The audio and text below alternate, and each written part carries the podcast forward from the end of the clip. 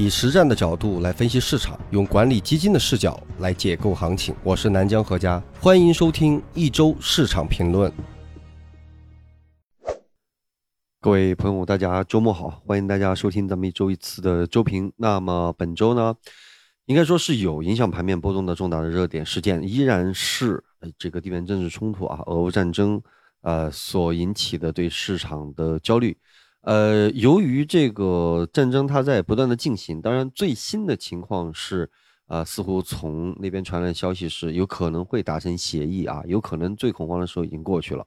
啊，但是呢，这个还没有完全的得到证实。那从上一周的盘面的波动当中呢，实际上还是比较大的。那主要是外围一大跌过后，国内也开始影响，然后巨幅的震荡，最后再拉回，所以整个这一周的走势应该说是比较的。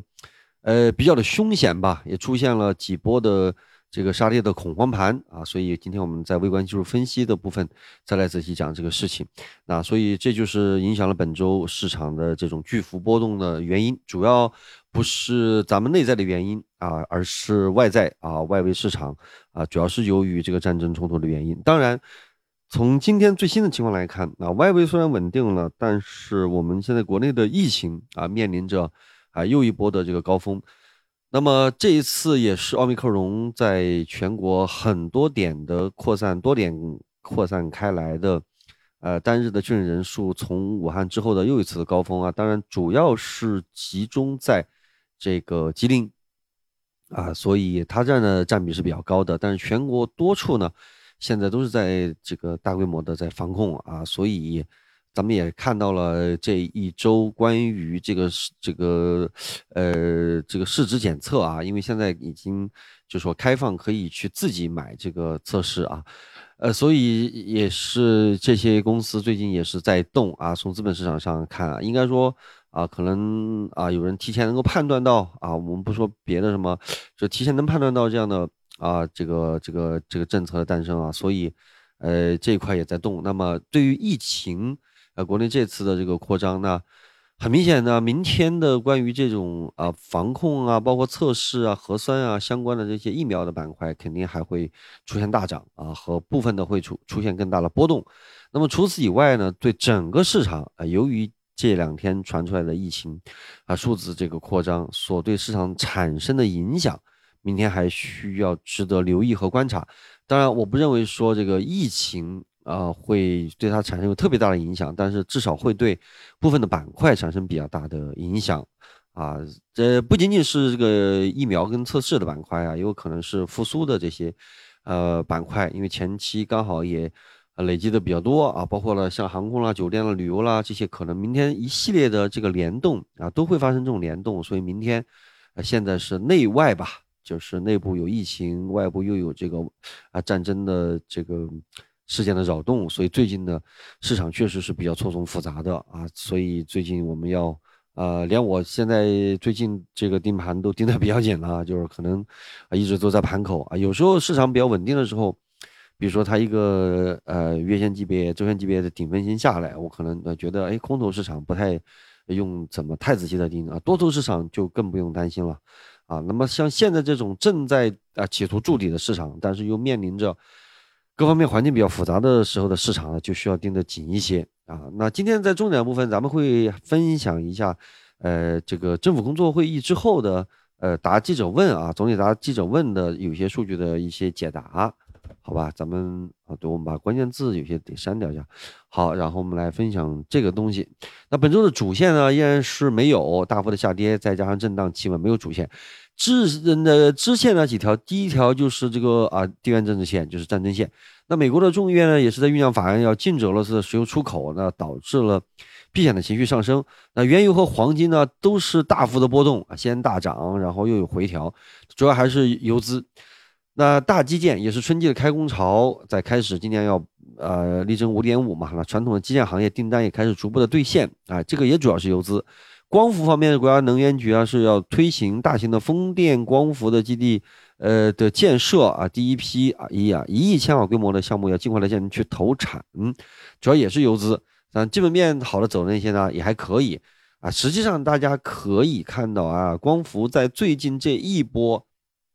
呃，这个呃，就后面这波下跌当中，因为光伏的下跌是比较早的，是年初的那波下跌啊。最近实际上这最近的一个月的下跌，光伏是没怎么跌的。大家去看光伏指数啊，就可以看出来啊。光伏指数通达信里面也应该有这个，应该有这个代码吧？我记得啊，所以去大家可以去查找一下啊，那个光伏的这个代码。那么其余还有什么线呢？其余就没什么线了，主要就是基建啊、战争跟光伏这几条线啊。当然了，这个游资题材大家能看到有个别的，还是有这个疫情防控的线啊。明天这个疫情防控的线肯定还是最活跃的之一啊。那么整个市场这周看起来啊最强的指数是创业板的五零。啊，就这样都是负的二点八九，最弱的呢是中证五百是负的四点八五，啊，本周最后啊虽然有一定的拽回来，但总体来讲还是一个下跌。全市场个股涨跌的中位数是负的四点三，平均数是负的三点六三，沪深三百也是到了四点二二负的。三百跟个股啊基本上就是整体的大跌，这是整个市场的情况。这一周新成立的偏股型的公募的基金来看，也是一个相对的低位啊。实际上，我认为现在这个时候。啊，如果说哎对有些优质的这些啊基金去感兴趣的话呢，其实还可以，还可以考虑啊，还可以考虑。呃，之前发行量比较高的时候呢，我倒不赞成。那现在这个时候，我认为再去看基金，其实恐怕是一个不错的选择。这个时候至少比前面要安全的多。那么从我们跟踪的三零的基金来看，平均跌幅本周都是大幅回调，是负的三点五。表现是稍微强于上证的负的四点零和沪深三百的四点四，那其中表现最好的是真维山的银河创新成长混合啊，是周涨幅是零点二二，最差的是兆丰的瑞远均衡价值的三年持有混合，本周下跌是负的七点二七。那么本周三十个基金当中只有一个就是银河创新成长混合是收涨的，其余全部下跌。那么跟踪的基金当中也是没有净值误差超过百分之二的情况，已经连续九周我们跟踪的三零基金都没有净值创新高的情况，大家也可以看出来啊，今年的基金啊，包括大家啊，普遍的日子都不是很好过，创新高是非常非常难的。截止到三月十一号当中呢，三零公募的这个总体的数据当中，二零二二年度表现最好的是郑成然的广发的高端制造股票 A 是负的七。最差的呢是呃富鹏博和朱林管理的瑞远成长混合，跌幅是负的二十二，两者是呃也只是差了百分之十五左右，所以大家都是跌，就是跌多跌少的问题。今年基金普遍还是不行，所以跟踪的基金当中，二零二二年现在的平均跌幅是负的十六点二二，啊，大家也可以去对比一下啊自己。呃，另外就是说这个。嗯，我说一下这个，呃，这个光伏的问题啊。我那看到看到一个一个一个这个微博啊，这个很有意思啊。我跟大家说这个这个基金啊，这个基金为什么会说了这个光伏呢？因为是呃，因为现在这一两年新能源汽车也好，光伏也好啊，啊，好多时候都是是吧？大家都是单压重压啊。然后呢，我这有一个情况可以参考啊，就是一个在德国的朋友。他说：“这个一个德国的朋友啊，这两天啊是着急预约要装太阳能板啊，为什么呢？因为最近不是打仗嘛，然后天然气呃欧洲大涨啊。像我有学生他们在这个意大利呀，呃开玩笑都说现在洗个澡要上百块啊，因为他这个在短时间内这个天然气导致大涨啊。他就是一个德国的朋友吧，去年秋天刚在慕尼黑买了一栋小房子，还没高兴两天就发现，哎，一个月天然气取暖。”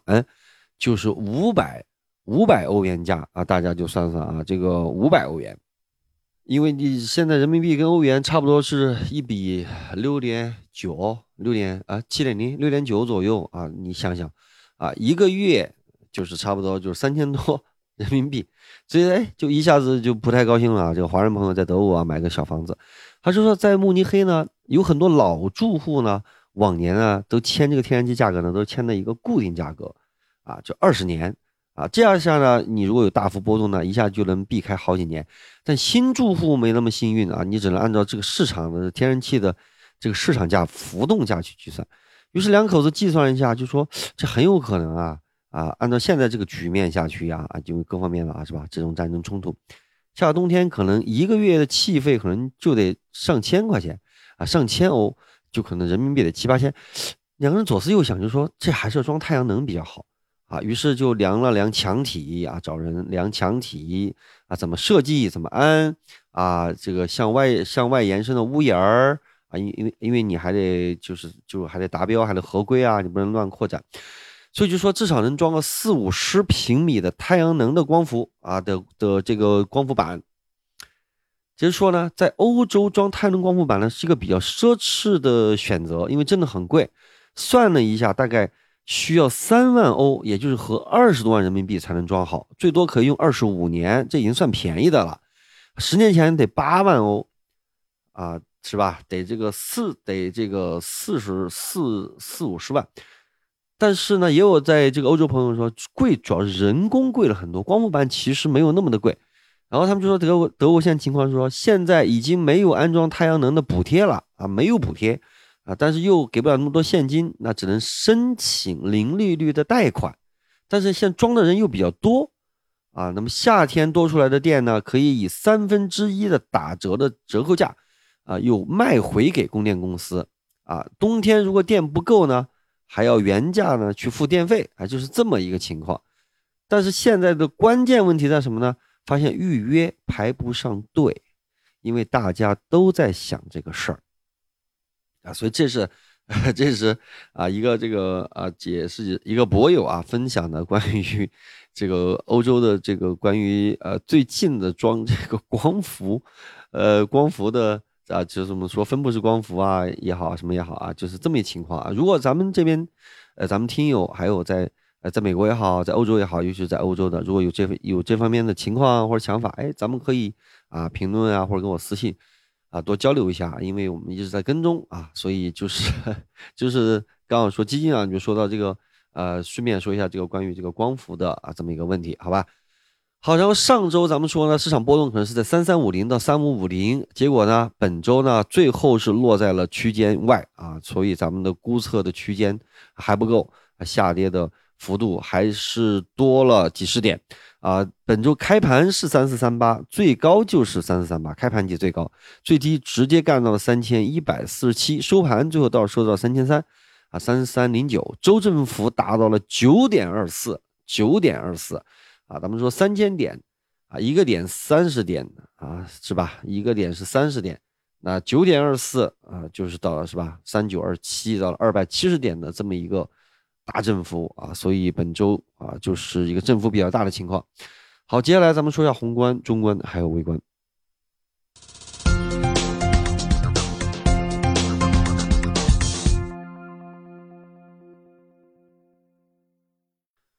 好，首先我们来说一下宏观的情况，总体给分还是六十分。几个重要的宏观的情况啊，首先就是美国的证监会 SEC 是披露了一一一个五家在美上市公司企业退市风险名单，那也是让中概股在周四晚上经历了全球金融危机以来最糟糕的一个交易交易日。那当天晚上咱们证监会也是在我记得是十二点半的时候，是吧？专门深夜加班发文写了一个东西。那咱们的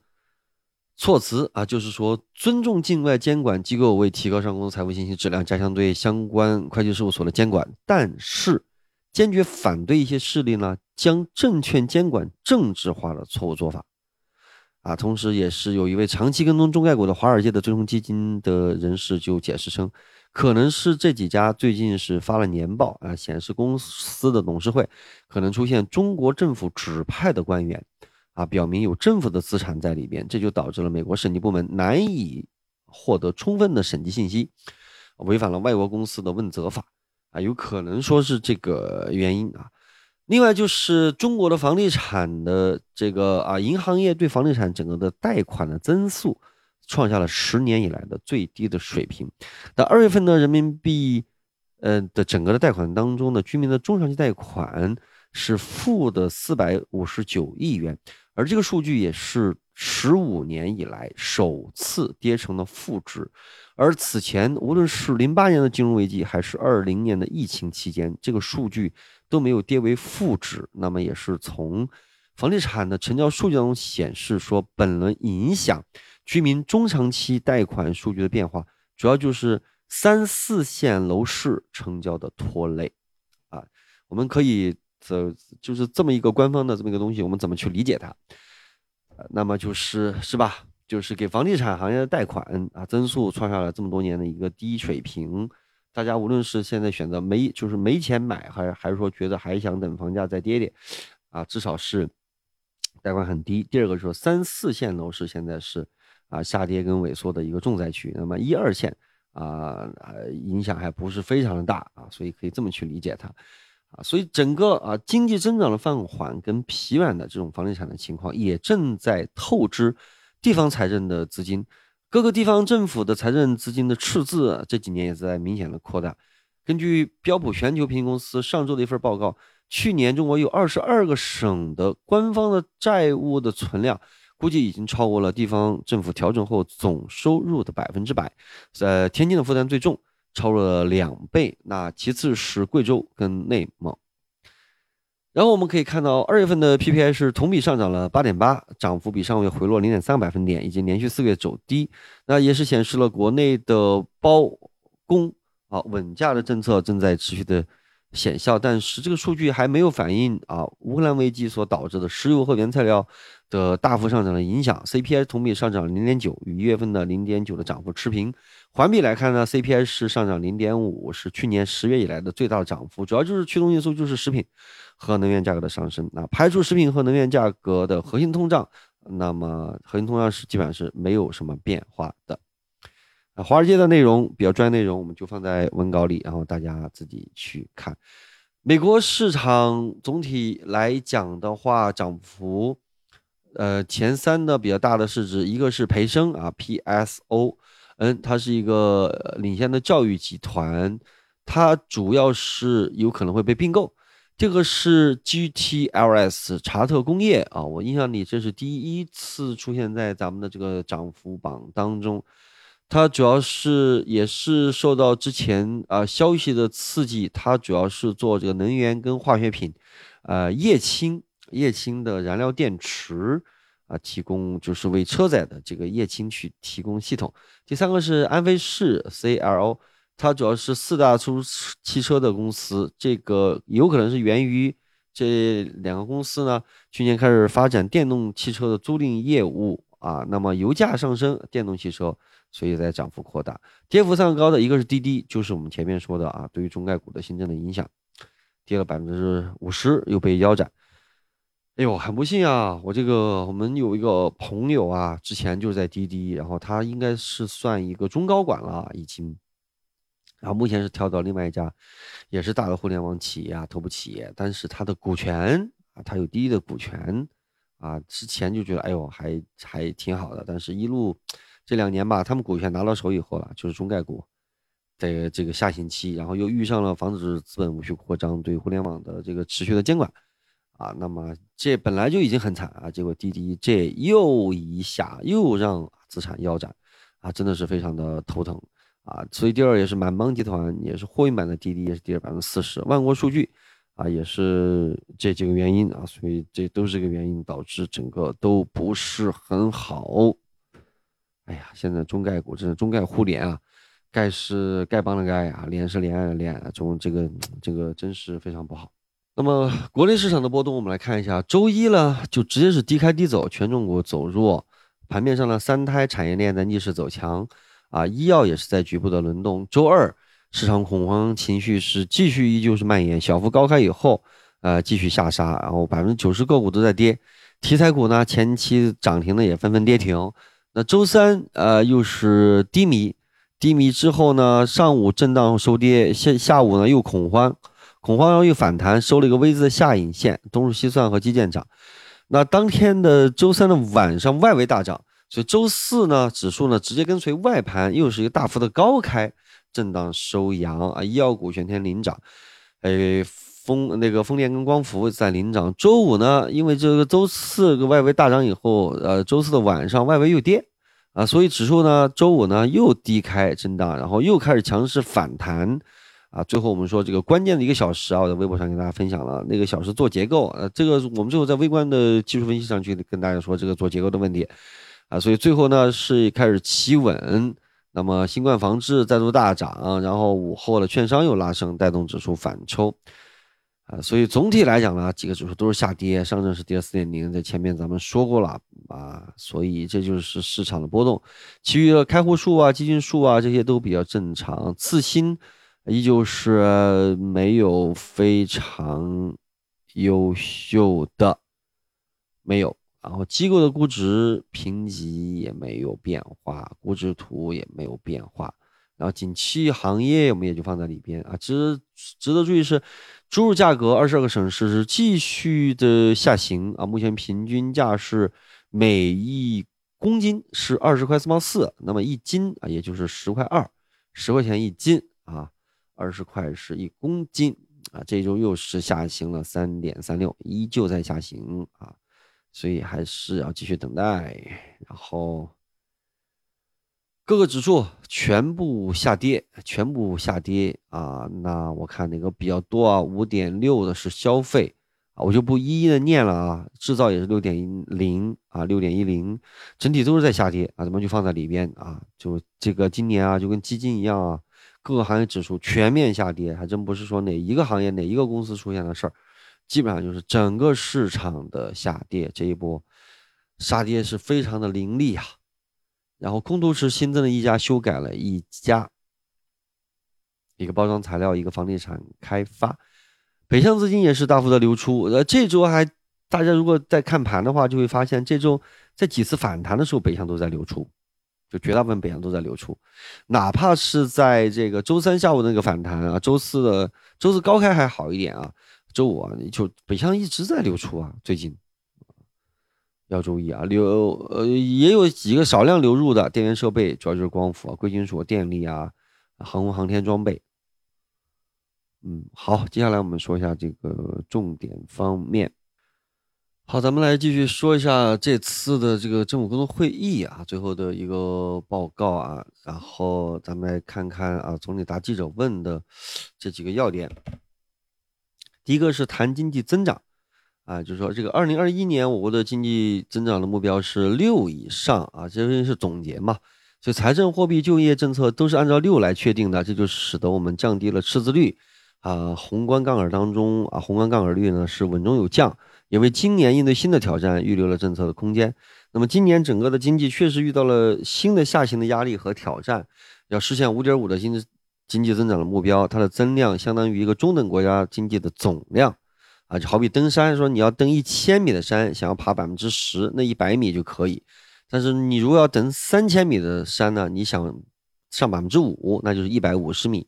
所以条件变了，越往上气压越低，氧气越少，看似速度是放缓了，实际上呢，分量是更重。那今年我们降低赤字率是到了二点八，赤字比去年是少了两千多亿。但与此同时的时候，也加大了财政的支出和力度。那钱从哪里来呢？那这两年我们可用未用结存，中央的特定的金融机构和专机构的利润，再加上啊财政预算稳定调节基金，新增的支出规模呢是不小于两万亿，而且新增的规模主要是用于拿来降减税、降费，还有配套的金融就业多项举措。从这一年我们总体的看起来呢。这个啊，总体的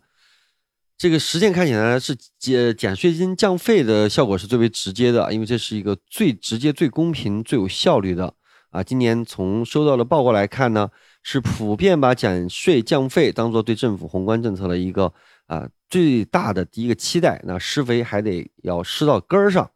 啊，根壮才能够枝繁叶茂。其次就是实施的大规模的减税降费，是退税和减费两个要并举啊，规模是二点五万亿。二零二零年经济受到了冲击最严重的疫情的时候，也就是这么大的规模，最后挺过来了。所以这次呢，调整了结构，把退税顶在前面，规模一点五万亿以上。如果效果好，还会加大力度。退税呢，主要是考虑小微企业，因为小微企业量大面广，支撑的就业人口是最多的，所以现在是。资金最困难、最紧张的时候，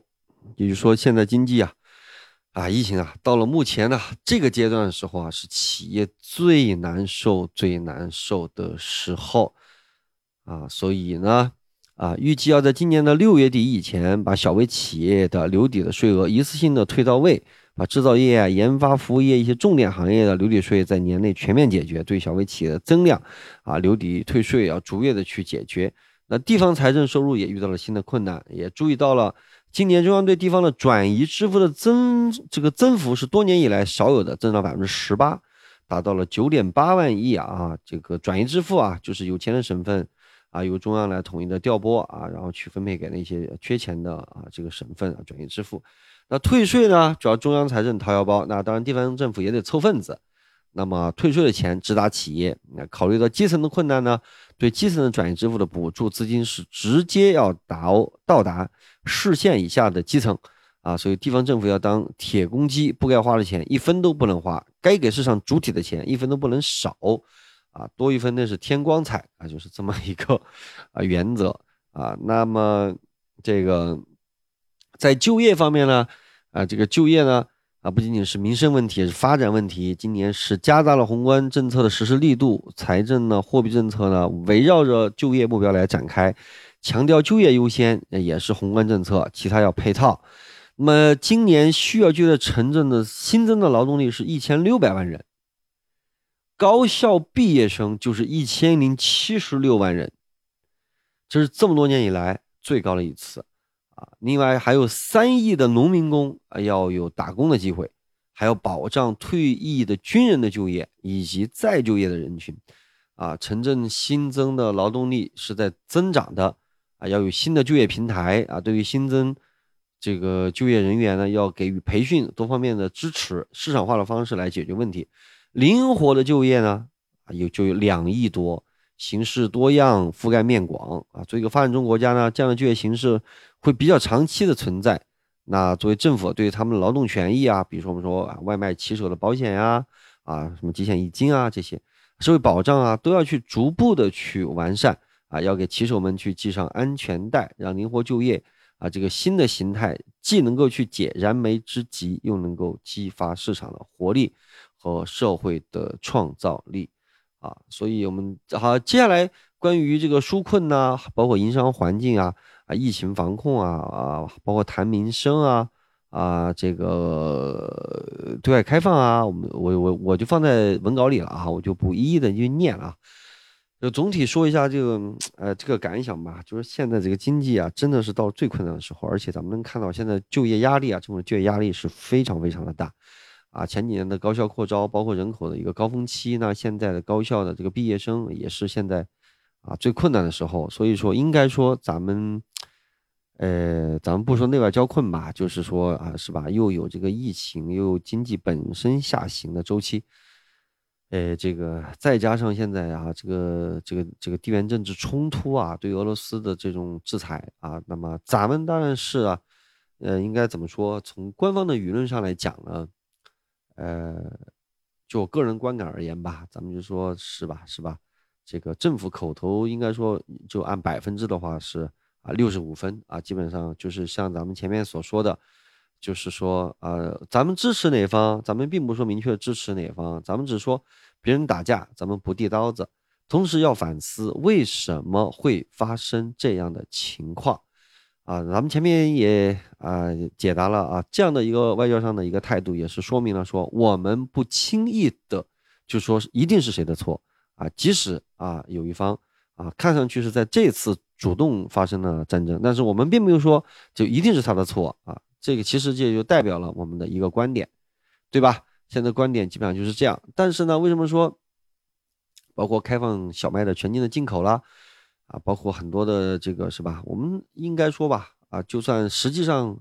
呃，行动上有支持啊，有七八十分啊这种态度，但是表达你只能表达六十多分，啊，因为你如果说一旦啊，比如说现在传来消息，当然说双方在谈，啊，最近还是有成果的。啊，但是哈，那你要想，如果说真的啊一直拖下去，或者一直没有谈妥啊，发生啊，必须要动重武器，虽然说概率很低吧。那如果一旦这样产生了很多人道主义灾难的时候，啊，如果全球都有一种舆论占据明显优势的时候，那我们又怎么办呢？所以话也不能说的啊，是吧？一边也不能说太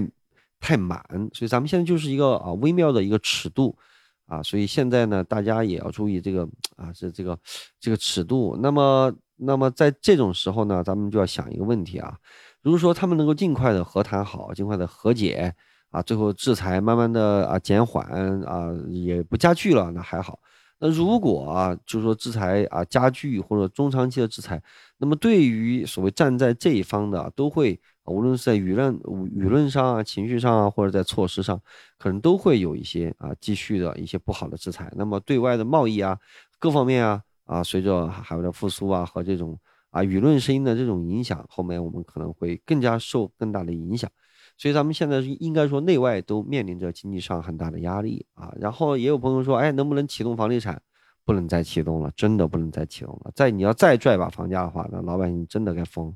啊！所以房住不炒一定是要坚持的。那又不能拉动这个最大的产业链啊，这个互联网的这个大型的企业呢，又是在啊防止它的无序扩张啊，又是在去约束它，怎么办呢？现在啊，真的是每次想想这个啊，就是真的太不容易了。就是啊，政府不容易，咱们啊，广大的咱们这个人民群众更不容易，而且现在疫情又多点开花，很多小微企业啊，尤其是像啊，因为我有一些朋友啊，都是在开餐厅啊，老是在啊去他们店里啊，感受特别明显啊，这两年真的太困难了，不只是这个行业啊，很多行业都非常的困难啊，所以总理也是在两会上谈了现在这个经济情况，所以现在的情况更要保持耐心。哎呀，我记得咱们刚做这个节目的时候是哪一年啊？一八一八一九年是吧？哎，还是一七一八年的时候，我就记得咱们当时就说说这几年啊，经济下行周期啊，现在是逆水行舟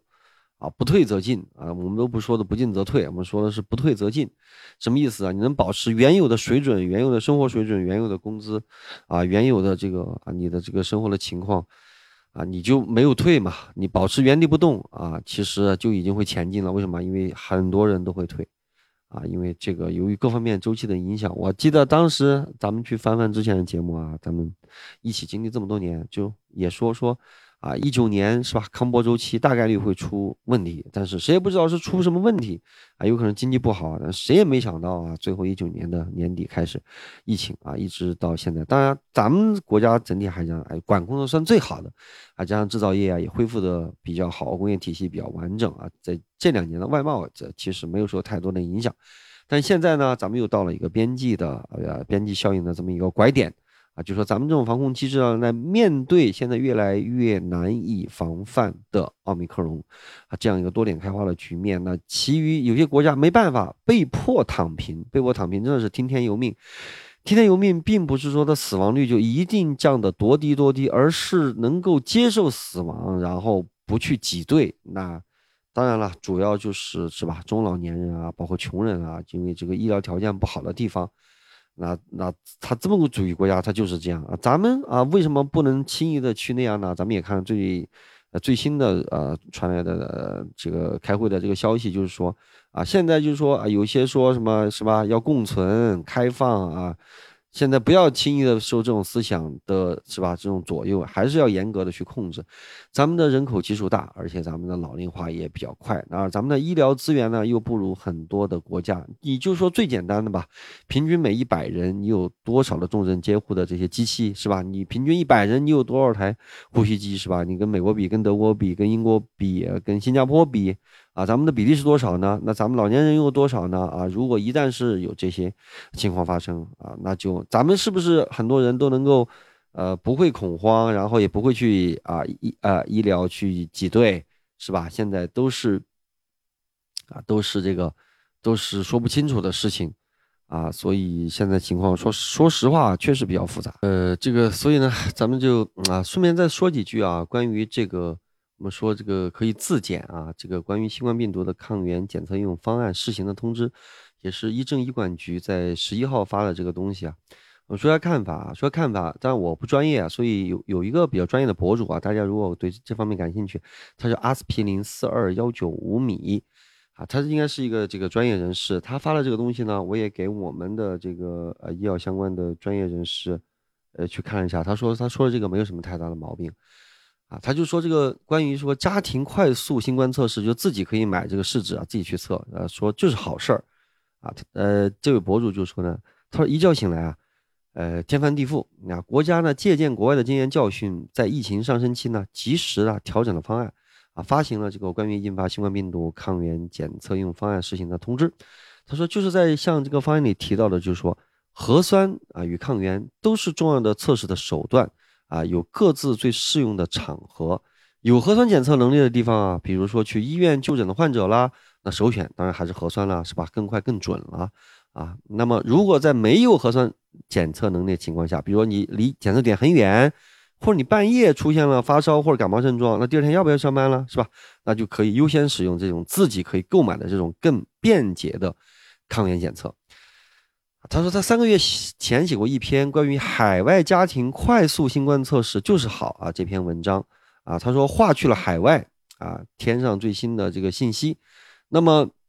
快速测试呢是测抗原，也就是说新冠病毒的蛋白啊。它跟核酸相比，它有几个优点，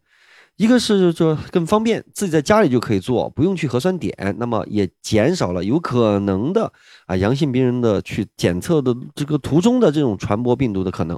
那么即使夜里有症状，哎，你马上就可以测。第二呢，就是方便快速，就像验孕棒一样容易操作，几分钟到二十分钟之内就能够出结果，不用说再等几个小时。我们现在测核酸一般都当天测，第二天早上或凌晨几点才能出来，你至少要好几个小时，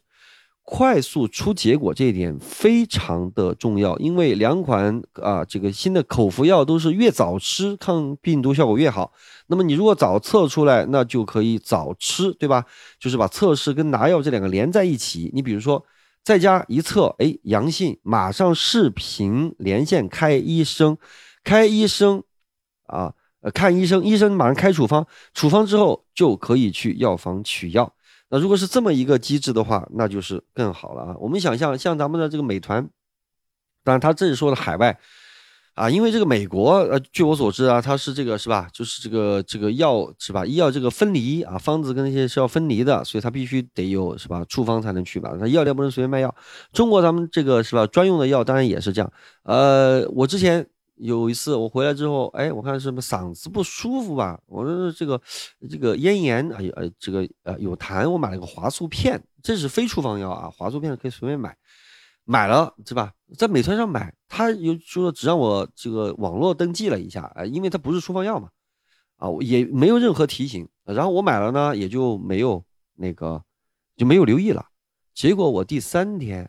带着孩子去这个通州环球影视城，结果一在那儿，哎，跳出来了，我健康宝弹窗了，结果当天就没能进去。我说想来想去，不知道为啥，有可能就买药了。最后赶紧去做核酸啊！第二天又到社区居委会去报道，然后去啊签了个东西，最后弹窗才取消。那如果咱们试想啊，以后啊，假设说这个试纸可以随便买，然后可以自己测，测完之后直接我们假设，比如说我在像像这种大城市，我在美团。直接说，我上传我的呃这个试纸的这个啊阳性的这个情况，然后医生视频开处方，开处方，然后美团直接送药，或者我到药房去取，是吧？其实我把药取过来给你扔门外，是吧？然后你自己去拿，这样的话，应该说是不是最方便快捷？然后我自己哎，就比如说我就这几天就不上班，然后呢，嗯，每天就吃这个药，吃特效药呢，我每天。啊，我就每隔多久我就测试一次，直到自己转阴，啊，比如说连续几次转阴或什么之类的，然后再报告，再去社区，呃，报告，好吧，再备案，或者再出去再做个核酸，啊，解弹窗，然后去上班，是不是这样啊？是理论上，呃，能够最好的方式啊？为什么呢？这样如果一些轻症。那么你如果症状不是很严重，是吧？那这样的话就可以不用去，啊，去去去去去那个去把那个去分担去挤兑这个医疗医药资源，是吧？这样的方式是不是一个最好的方式呢？啊，我的这是我个人想法啊。好，我接着说这个博主说，他就说第三个就是便宜，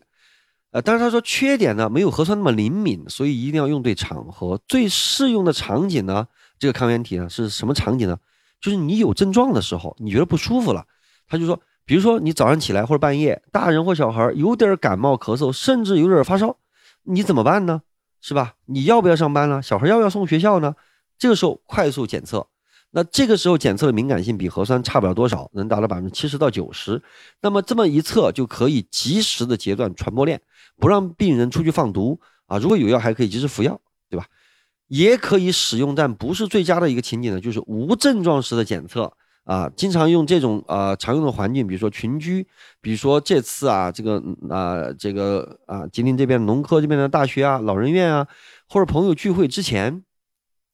这种情况下呢，检测灵敏度呢只有核酸百分之三十到四十，所以呢阴性呢可能漏测病毒载量较低的病人，这是有可能的。但是呢啊测一下总比不测要强得多啊，所以调整好心理的预期，而且还可以呢过一两天再测一次啊，这就是为什么很多这种抗原的试剂啊都是一盒有两个这样的包装啊。他说，另外再补充几个细节啊，大家要注意啊。第一就是说，新冠病人的病毒载量最高的就是在症状发生之前的两天和发生之后的五天啊，这前后的七天。对奥密克戎这个数字，他说还还需要严谨，还要再查一下啊，因为这个要严谨。那么这七天传染性最强的时候呢，这段时间用抗原体及时测出来意义还是很大的。但是有症状的十天以后呢，几乎不能培养出。呃，活病毒，那就说明呢，此后病人没有传染性了。那么，尽管核酸阳性可能会长达几周，但那只是剩下的基因片段啊，所以啊，是这个要注意。这个说测试不是非要越准确越好，而是看它有没有达到你想要的目的。抗原测试不是用来作为精确的医学诊断，而是因为作为一种呢有效的早发现的公共卫生，大家能够切手可。就切实可行的、比较方便的这种手段，所以你不能把它完全等同精确的医学的诊断。所以现在这种快速测试方法已经在很多国家普及了，新加坡、英国、德国都是非常聪明的，首先啊使用的这个国家。美国也是在奥密克戎的浪潮之后才大力推广，耽误了不少时间。好在从一月份开始呢，免费寄给各个家庭。所以咱们疫情之下呢，每个家庭都准备几个测试盒就非常的重要。啊，注意这种测试盒不要一下子买好多个哦，因为试剂的有效期很短，通常才几个月，买多买了可能用不上，会造成浪费啊，所以大家要注意喽，不能买特别多，没有必要是吧？又花钱又浪费资源。另外，他说这个博主说，对最后这个抗原体的试行通知呢，个人有两点建议，一个就是说通知中提所提到的阳性人员啊，使用后的这个采样的试纸啊，这个采样管检测卡。要一袋一起啊，密封都装入这个密封袋，一并转运至医疗机构作为医疗废物处置啊，要专业。病毒在体外不能存活，从各国各项的研究实践来看，没有必要这样做。其实啊，扔垃圾箱就可以了。当然了，这个是他对，因为通知。但我们要理解啊，通知说你要一并要作为医疗这个废物，我们也可以理解啊。因为如果如果通知里面说啊，大家对吧，测完了大家可以随便扔，哇，这个你就不能保证有些人会拿这样的东西去干什么了。所以这通知得这么说。但是这位博主呢，他说实际上扔一垃圾箱就可以了，这是从啊可能从他的专业的角度啊，所以大家辩证来看这个问题。第二个就是说，不同牌子的试剂盒呢，测试盒呢。啊，良莠不齐啊！希望有希望有关部门统一测评，把最准确可靠的牌子推荐给大家，减少误诊，更好的抗疫。那么这一点上呢，我们也可以可明想而这这可想而知啊，明天啊是吧？相关的这些概念什么之类的，是吧？可能就会啊也有这种反馈。另外，他就说，流行病学家啊欧教授一直就说，奥密克戎就像风，你可以改变它的方向，但没办法完全的去阻止它。啊，有了快速的抗原测试呢，就会有更多的轻症病人可以及早的被发现，然后自我发现、自我居家隔离，切断传播，对于及时控制疫情起很大的作用。而且我认为啊，我个人认为，他还说就是说，他还有一个关键就是不用挤兑医疗资源，轻症的不用挤兑医疗资源，因为奥密克戎很多都是轻症，大而且大家又打几针疫苗。是吧？完全是轻症，轻症你就不要去啊挤兑这个，就没必要的情况下，不严重情况下不要去挤兑医疗资源啊。另外就是自我测试啊，哪怕这个再加上小分子药啊这么一买呢，能够减少大家的恐慌。所以呢，这个综合说起来啊，然后我当时还看到啊，这篇微博下方还有一些评论也值得看啊。这个我看，嗯。有，比如说有一个博友就说，媒体的导向有改变喽，这个是最重要的，对吧？现在已经有已改变了啊。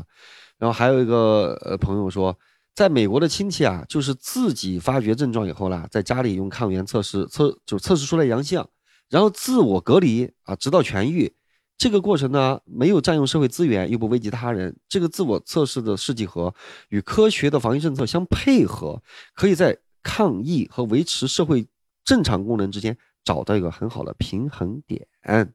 然后还有一个博友说，下一步啊，就是要把退烧药、消炎药那些放开来吧，因为现在管控不让卖，对吧？那么按照现在这个势头，是无法清是无法清零的。当然这是他个人看法啊，顺势一步步放开，不用很快，哪怕是慢一点点呢。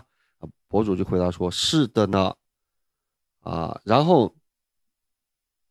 哎，还有一个博友说，你看我们各方面啊不同观感的博友就说，建议博主你要去看一下健康中国最新的会议通告啊，继续坚持动态清零不放松啊。博主说，上级已经有了 Plan B，对吧？已经有了 B 计划，好吧，所以就是这样啊，所以今天顺便呢把这个。”哎，病毒抗原这个事情也说一下啊，呃，今天多说了一些，好吧，也不知道今天能不能过审啊，因为无论是啊这个工作报告、政府工作报告解读，还有疫情这些东西都稍微敏感一些，啊，不知道能不能过审，希望能够过审吧，因为咱们还是要是吧，呃，紧跟政策，政策说坚持动态清零不放松，那就绝对不能放松，啊，当然，医政医管局既然嗯呃这个颁发了啊印发新冠病毒抗原测试的应用方案，那当。当然可以按照应用方案去做，这两点都没毛病。咱们就把这个应用方案是个什么啊？它有哪些利弊啊？不，它没有弊啊，它有哪些利？咱们说清楚啊，需要注意哪些？用专家的观点啊来看啊，好吧，这算是跟大家分享吧。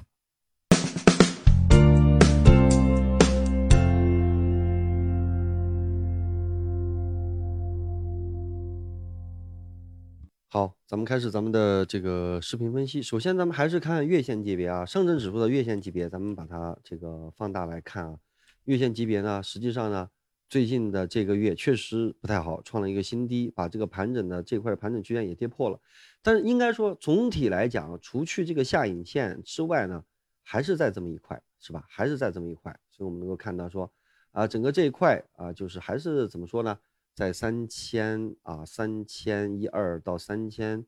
五六之间吧，这么三到四百点，呃，三百三到四百点的这么一个震荡，总体来讲还是没有变化。虽然形态上呢出现一个向下的这么一个是吧，低这个高点比低点低，呃，高点比高点低，低点比低点低这么个情况，但实际上呢，总体来讲还是问题不大。当然，创业板我们还是说，呃，这个创业板的形态啊又不太一样，创业板就是一个标准的一个下跌的这么一个结构。啊，就是一个是吧？这个连续的下跌结构，就是每一次的都是高点比高点要低，低点比低点低，啊，现在也是高点，哎，这个月的高点跟上个月高点差不多。我们看上个月的高点是三二七八，这个月的高点是三二八九，所以高点比高点要高，对吧？大家把它放大一点啊，就会发现这个三月份的高点比上个月高点要高，但高点点，低点呢，低点比低点要低，但是呢。现在的收盘点呢？这个收盘的点，目前收盘点呢，又是呢在上个月的这个振幅区间以里，所以这就代表了市场非常微妙的一种心态，就既有大幅探低的这种可能，但是本个月呢，实际上也尝试在做这个底分型，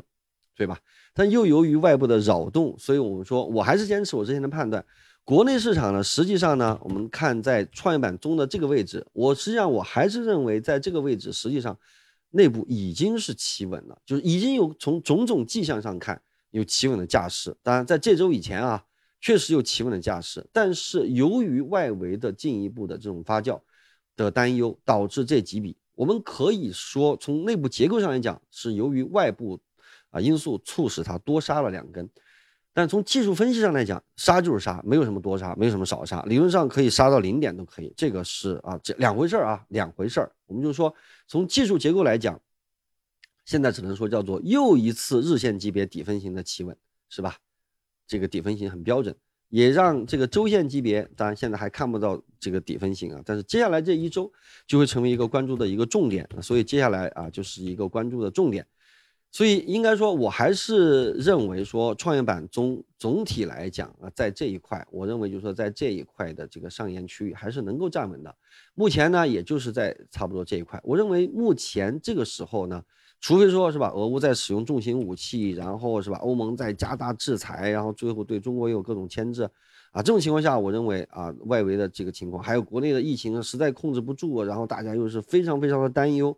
这种情况理论上不排除，那我认为只有这两种情况，任何一个发生或者同时发生的时候，才会产生再再大幅往下，否则我认为这个时候已经是处于一个企稳的边缘啊。我认为这一波的调整已经有了一个性价比的这么一个优势，好吧？那当然这是我个人观感啊，咱们具体是走一步看一步，好吧？至于我们前两天在这个盘中的时候说，关键的一个小时，关键的一个小时，我记得是。这一个小时吧，是吧？周五的一点钟我说的吧，是吧？周五周周五的一点钟那会儿，为什么是关键的一个小时呢？大家切到这个十五分钟级别，大家其实能够看出来啊，在周四的下午它最后企稳。大家看之前恐慌恐慌的最低点是在周三的下午，这么一个低点下去之后，它有一个次低点，这个次低点我们看这个 MACD 的黄白线这么一波下去，再这么一波拐点的时候。如果说产生一个次低点，一个底分型做成再往上的话，那它就会是一个十五分钟级别的低点，然后变成一个六十分钟级别的这么一个低点，对吧？好，所以咱们啊，音频分享到这里。所以呢，这个下周呢，我认为市场呢大概率呢会在目前的这个低点上面继续企稳呢。我认为在三千二到三千四，呃，有更大的可能去盘整啊。呃，然后主要扰动因素有两个，现在俄乌应该说是在消停了啊，这反正最新的情况是说谈判有了一定的结果，但这个咱们还陆续的跟踪啊，至少对市场的脱敏呢，从周五看起来也已经有了一定的好转。那么这个，嗯，这个，嗯，这个国内的情况呢，疫情虽然说啊，这个吉林那边让总体看起来数量比较多，但是明天我们去看看整体抗疫板块吧，看看大家是一个什么样的对国内疫情呢有没有一个什么。太大的反应，我认为可能性不是不会很大，可能就就是那些板块啊，抗疫苗那些板块可能会比较活跃啊。整体市场，我个人认为不会出现特别大的波动啊，所以三千二到三千四，好吧？